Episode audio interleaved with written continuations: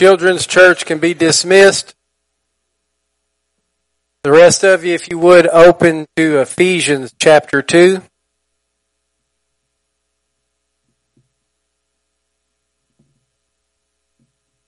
Ephesians chapter 2. A couple of weeks ago, um, in Wednesday night class, we were all sitting there in the men's class and, and we were talking and, and everyone, all of the men, the main, some of our main core here, Willie and Greg, well, Willie wasn't there, but Greg and some others, they started all mentioning how they were going on vacation. They would be gone the next Sunday. And as I was sitting there thinking about it, I turned around and I said, wait a second, I'm preaching next Sunday. And they all busted out laughing. They said, yeah, that's why we're all going on vacation. So I kind of tricked them and I switched up weeks. I normally preach, would have preached last week, but I caught you off guard and preaching to you this week, but somehow Willie Williams avoided me this morning. He must have been talking to Randall this week. But hopefully he's listening on podcast because I'm going to poke at him a little bit in this message. But while you're turning to Ephesians chapter 2, I'll give you a little bit of the background here. Uh, Ephesians is written by the apostle Paul. Now Paul was in prison while he was writing to the church in Ephesus. Now, most believe that this was probably written between 60 to 61 AD. And Paul writes in the first chapter to the church there, and he lays out and reminds them of the redemptive work of Christ to the believer.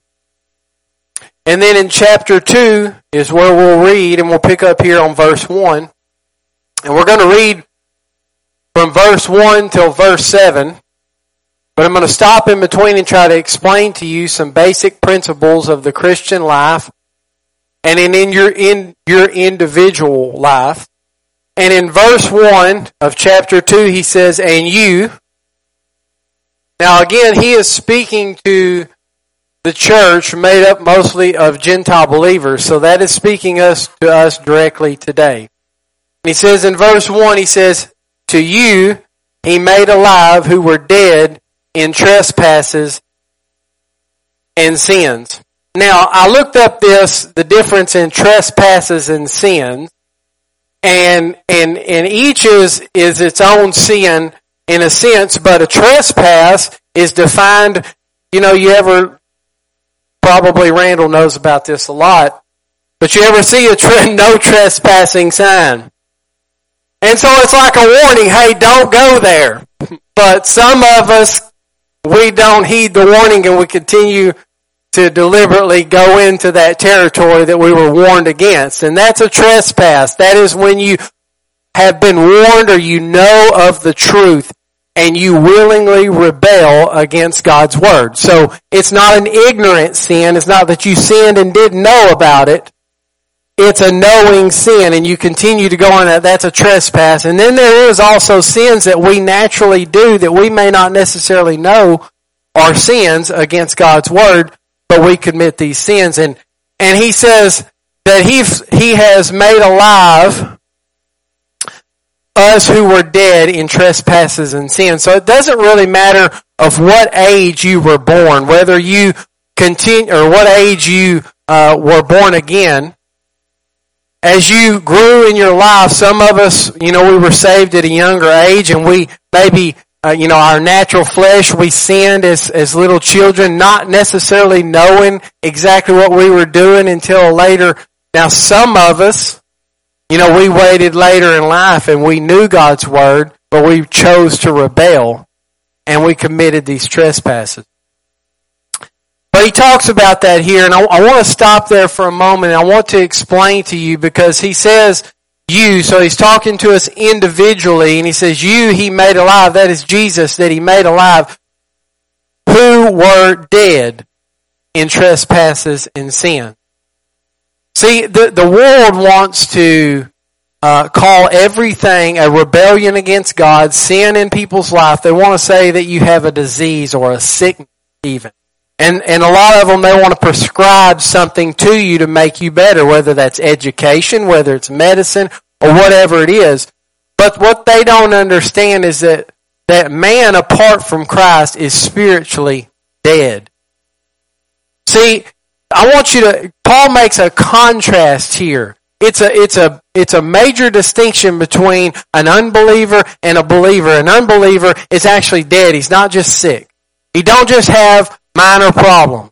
And I'm sad to say, but there's probably in a, in a group or a crowd this size, there's some of you here are like the walking dead. That you're here and you may be physically alive, but spiritually you're empty inside. Now, I want to explain to you these basic principles of what Paul is talking about here. Because in Ephesians, or I mean in 1 Thessalonians chapter 5, we won't turn there for time's sake, but please write these scriptures down because I want you to go back and study these things for yourself. I don't want you to just take my word, but study these things for yourself. In Ephesians chapter 5, Paul tells us that man is made body, soul, and spirit.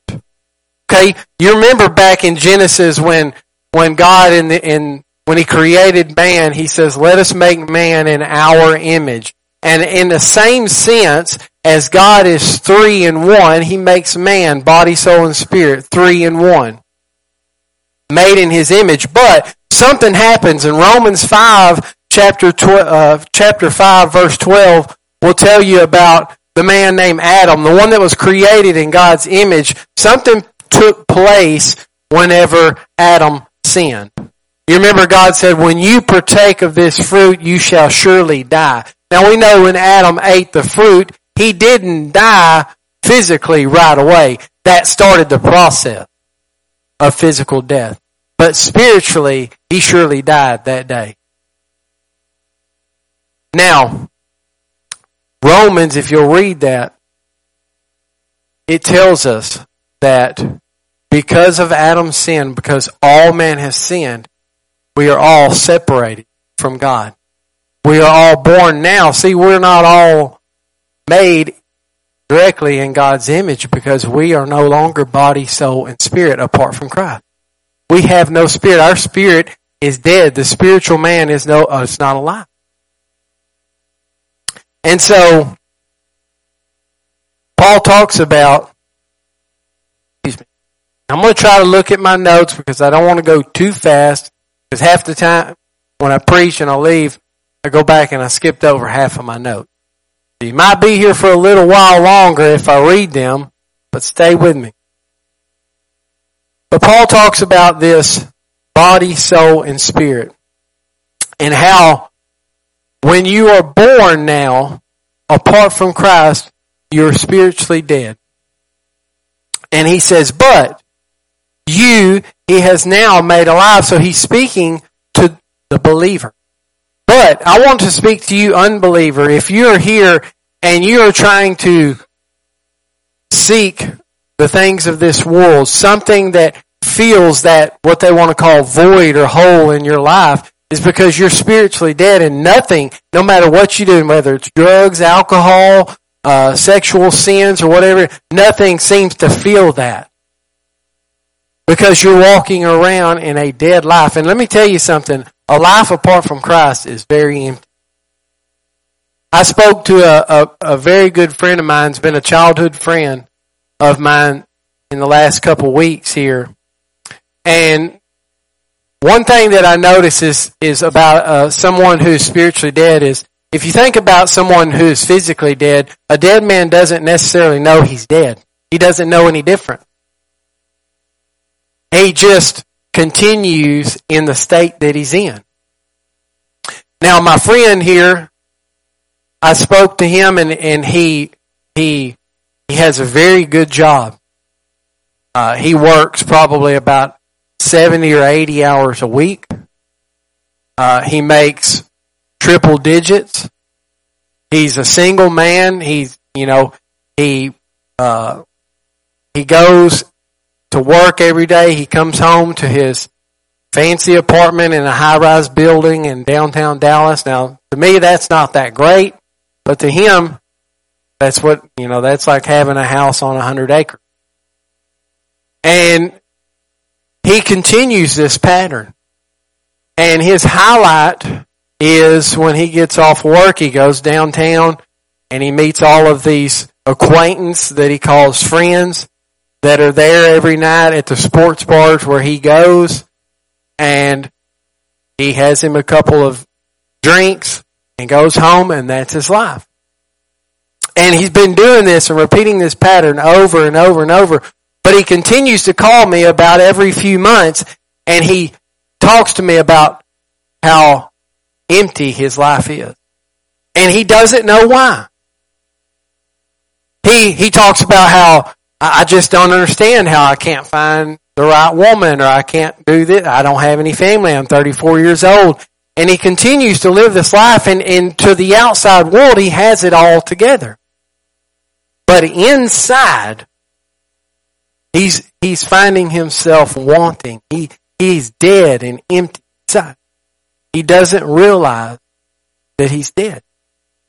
And it's a sad case because there is so much life in Christ.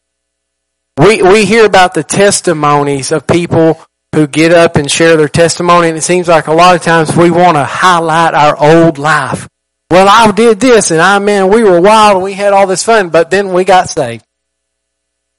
No, no, let me tell you right now, the life, the fun, the, all of the things that Christ, you think you have to give up something when you come to Jesus. None of the things that you give up compare to what a life in Christ has. I mean, I, am gonna tell you right now. I, we was talking about this morning, and I used to dirt track and all them things was fun, but I would trade that any day of the week to be the the husband and the and the father that the Lord has made. Amen. Now, I want you to think about that because he's talking about a total contrast. And I just want to hit on that and then I'll, I'll, I'll go on to my next point. But I want you to understand something. That if you come in here and you, no matter what you do, whether you've been through a, a service or whatever it is, but you're not, you, you have no point in your life where Christ has radically changed your life. I mean, he says, I won't leave you. We were reading in John chapter 14. He says, I won't leave you orphans. I will come to you. You won't be alone in life. So when you face the hard things, you're going to have Christ with you, in you, living through you. If you don't have that, you don't have salvation. It's a total different.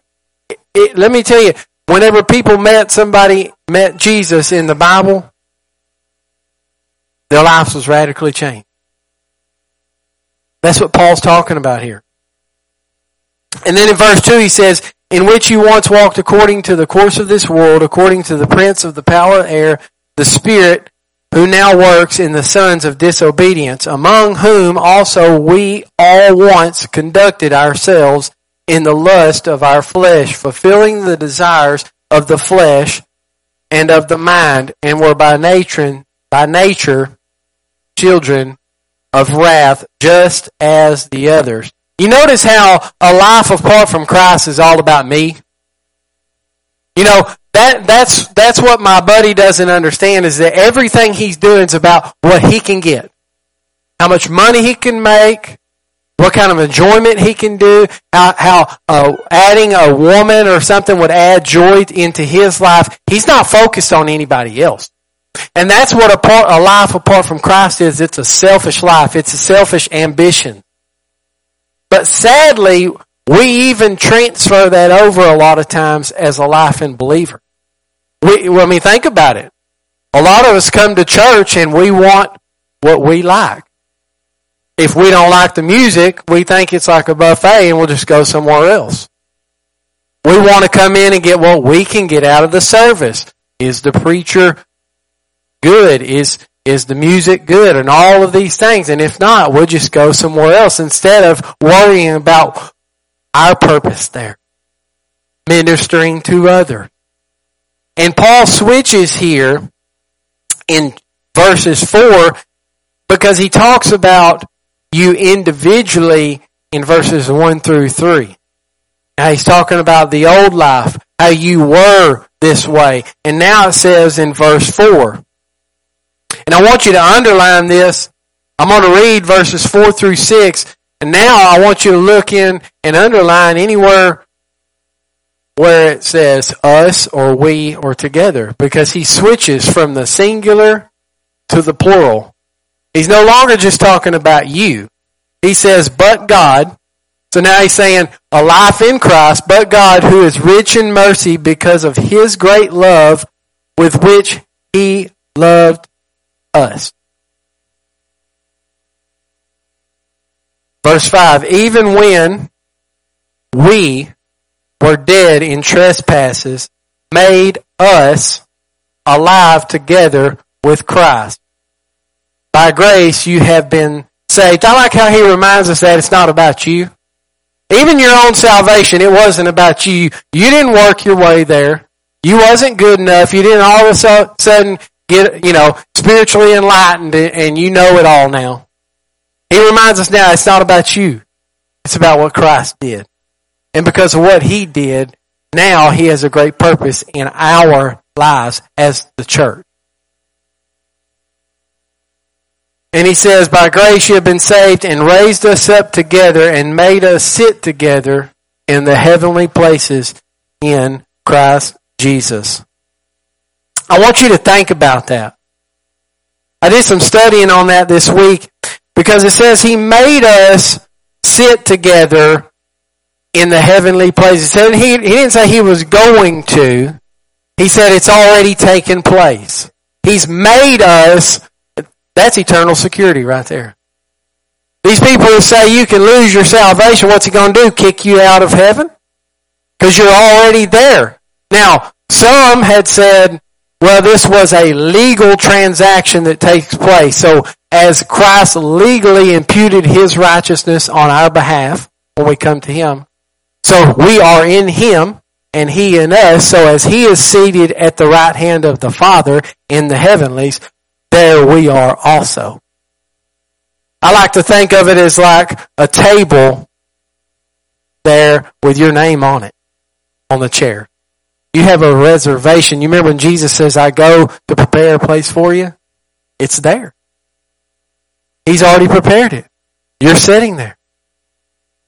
And I want you to think about because we can't wrap our minds around eternity, but the Bible talks about how Jesus was the lamb slain before the foundations of the earth or the world. So it's like it already took place in eternity.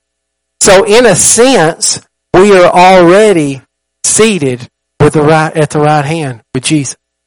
In eternity. Can you wrap your minds around that? It's already taken place. That's a good place for an amen. Amen? I, I just want you to wrap your minds around that for a moment. Now, there's some things here that he talks about seated there in the heavenlies. And I was going to tell a joke when Willie was supposed to be here this morning.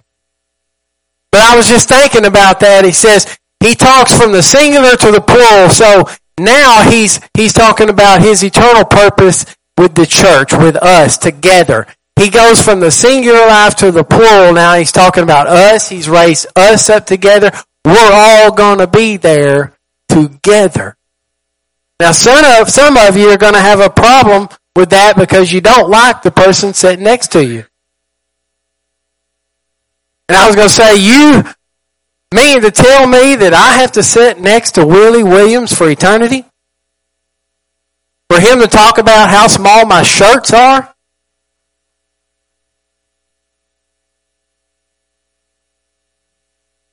I, I've been praying that the Lord would make me in better shape than him in heaven so I can still wear them shirts.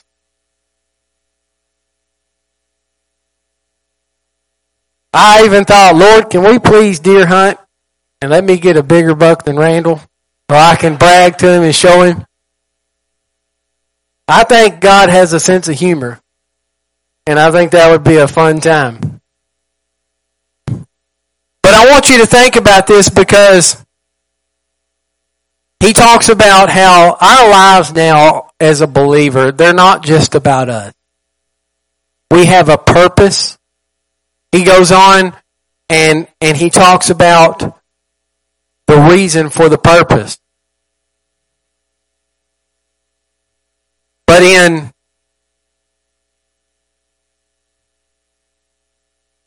before I get there, I want to I want to say a few things because as as we are no longer to walk the same. We're no longer to live the same as we were. There's supposed to be a contrast as a life in Christ. In fact, in Philippians chapter 1 verse 27, it says that as a believer that our conduct, how we live, should be worthy, only worthy of the gospel. Now, a lot of times we think that's just about staying away from sin and, uh, and keeping the command, commandments and all of these things. But he doesn't just say that. He goes on to say that the conduct worthy of the gospel is that in verse 27 it says, in that you stand fast in one spirit. Now that term there is like a, it says the definition is like a military pride. People who are standing together, one purpose, one focus, and one goal. They're unified. You ever seen a military squadron together? I mean, they're looking for, they, they're in unity 100%. Anything outside of that doesn't work. That's the way we're supposed to be as church. We're supposed to be in unity. Then it says, with one mind. That we are supposed to be of one mind. And that literally means of one soul. Sharing life together. If we are supposed to be sharing life together, how come we never hear from each other from week to week? That how you do with your wife or your husband? No, you share life with them. It also says in sharing life, when you read this in the scripture, it refers to like a marriage. You know, the body, the, the church is referred to as the bride of Christ. In Ephesians chapter 5, he talks about the position or the roles of husband and wives, but then he goes on to say, but I'm speaking about Christ in the church. This is the type of unity that you're supposed to have. This is what the picture is supposed to be of the believers is Christ in the church. He then goes on to say that a life worthy of the gospel or conduct worthy of the gospel is striving together for the purpose or the goal of the gospel. And it's, that's an athletic term, means like a team representing someone or something while all contending for the same prize. We're supposed to be unified as a team is. Sadly, I don't see that in a lot of churches today. I'm not just talking about here, but all around. And I, I want, I want to, I want you to think about that when you turn on the TV and watch your Sunday afternoon football games and you see the team, okay, they're all wearing the same uniform. They're all there for the same purpose. How you see them, do you see us unified like that? Whenever someone comes in here, would they see everyone on the same team as a family, sharing life together, all for the same purpose? Or do they see divisions? Especially when you start serving or when you start getting into ministry and then you start to see the things behind the scene. Are they seeing unity?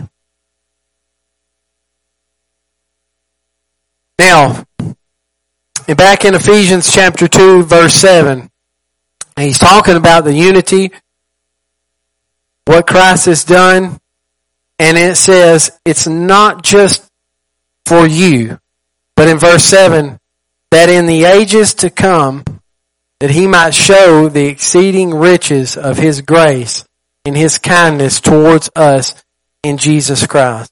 I want you to underline that into the ages to come. how we conduct ourselves as the church is going to affect generations to come.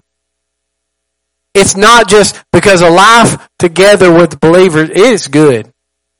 I mean, the Bible says don't forsake the assembly, and I think about us together, how many good times we've had, fellowships, how many times my church family has bailed us out of problems and things that, that I've seen our church family do.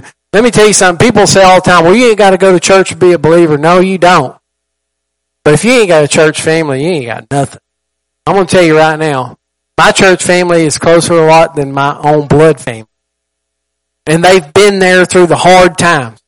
They bailed us out when I've got myself in trouble. There's been brothers and sisters there to, to counsel us and to, to help us through them hard times. It's amazing.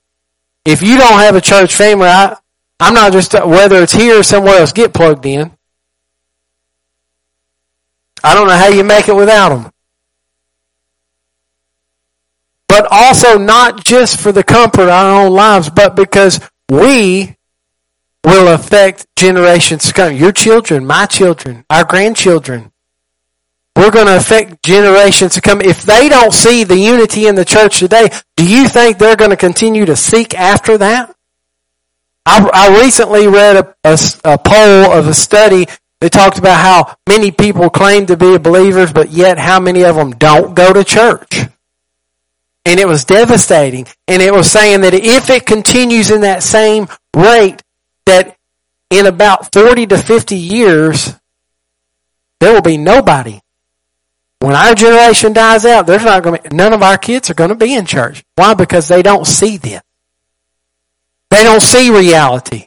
They see us dressing up and going out and putting on a show and then we go home. We'll share life together. We're not in unity. We're talking and back backbiting and all these things. And then when we, somebody does something to offend us, we just go somewhere else. That's not truly representing Christ.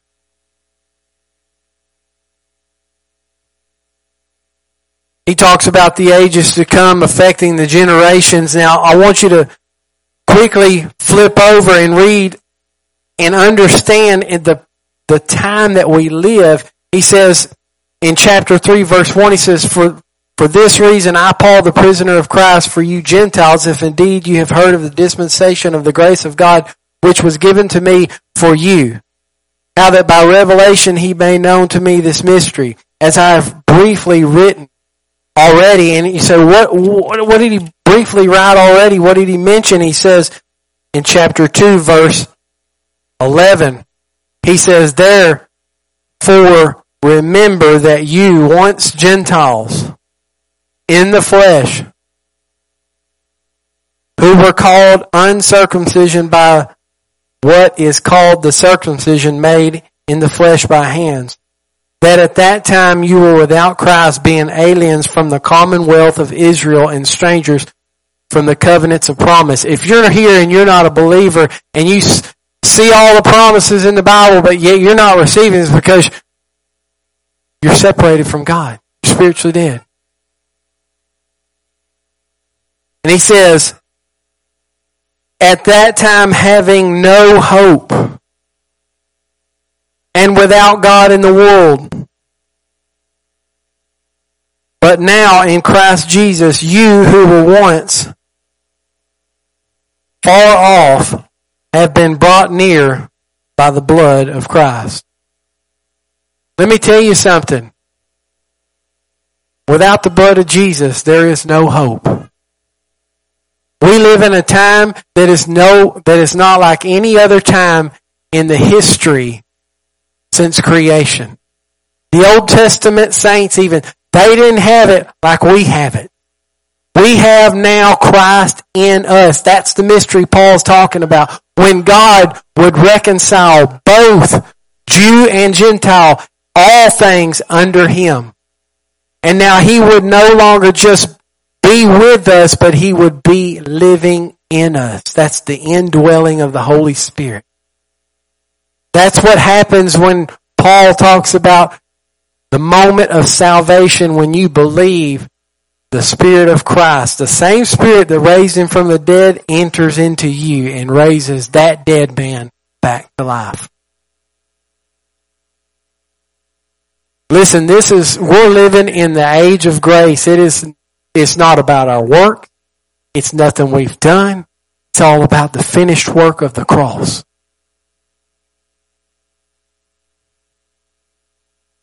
And let me tell you something. Without Christ, you're living in this world without hope. And he goes on to say in verse 14,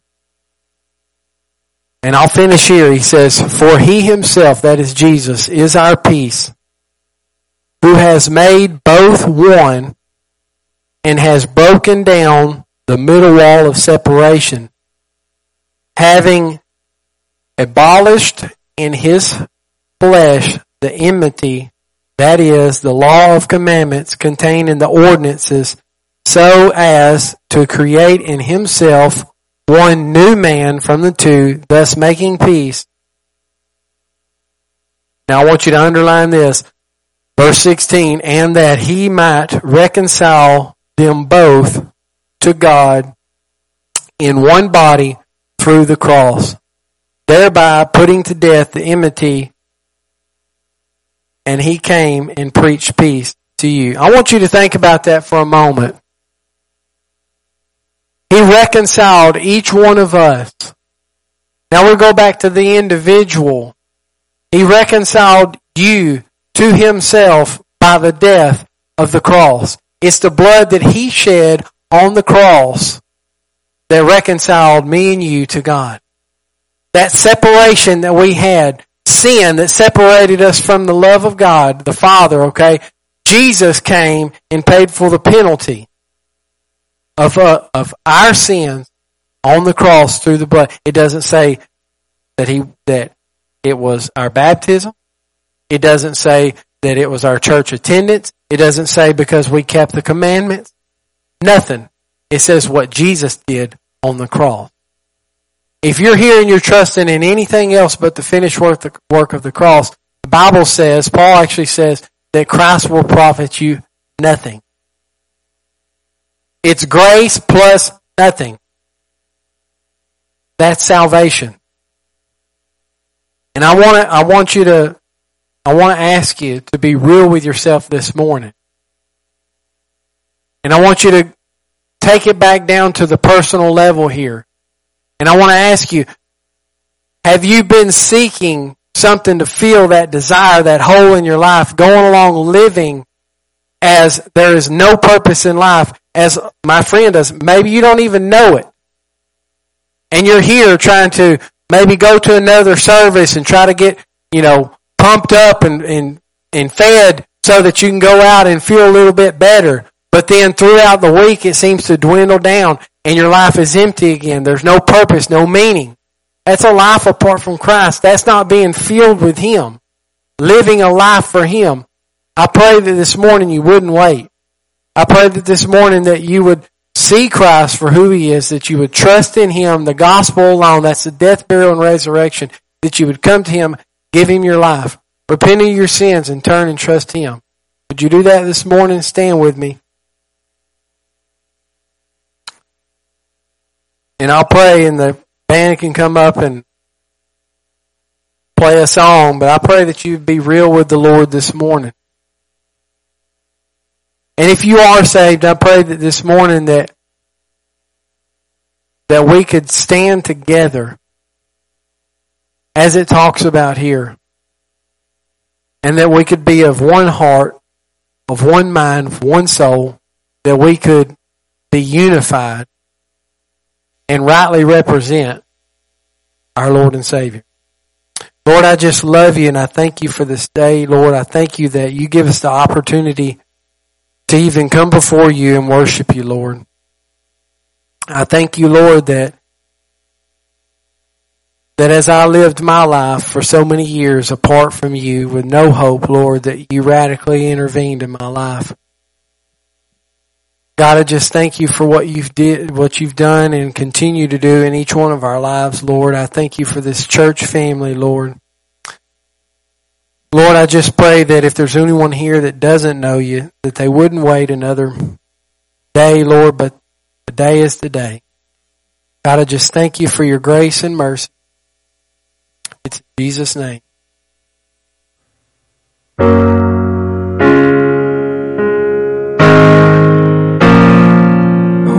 still in my transgressions, wandering in sin.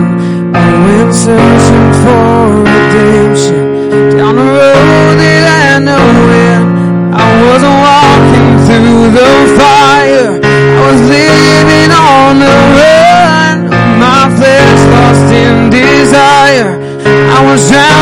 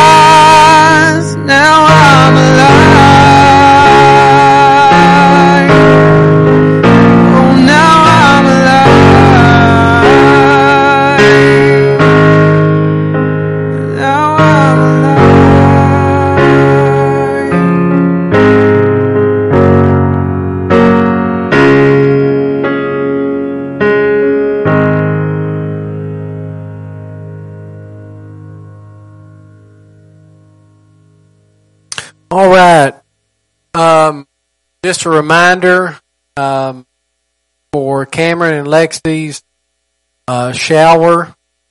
It is, even though it's decorated all girly back there, guys are invited. Uh, starts at four o'clock. We'll have regular church service at five. Uh, we'll have a fellowship. Um, anybody got any recommendations or ideas of what y'all want to bring or eat tonight? Tacos. Okay, let's do taco fellowship. Alright, so bring yourself some tacos. I'll bring some stuff and we'll have a little Bible study. Um, and we'll eat and fellowship five o'clock. Um, anything else?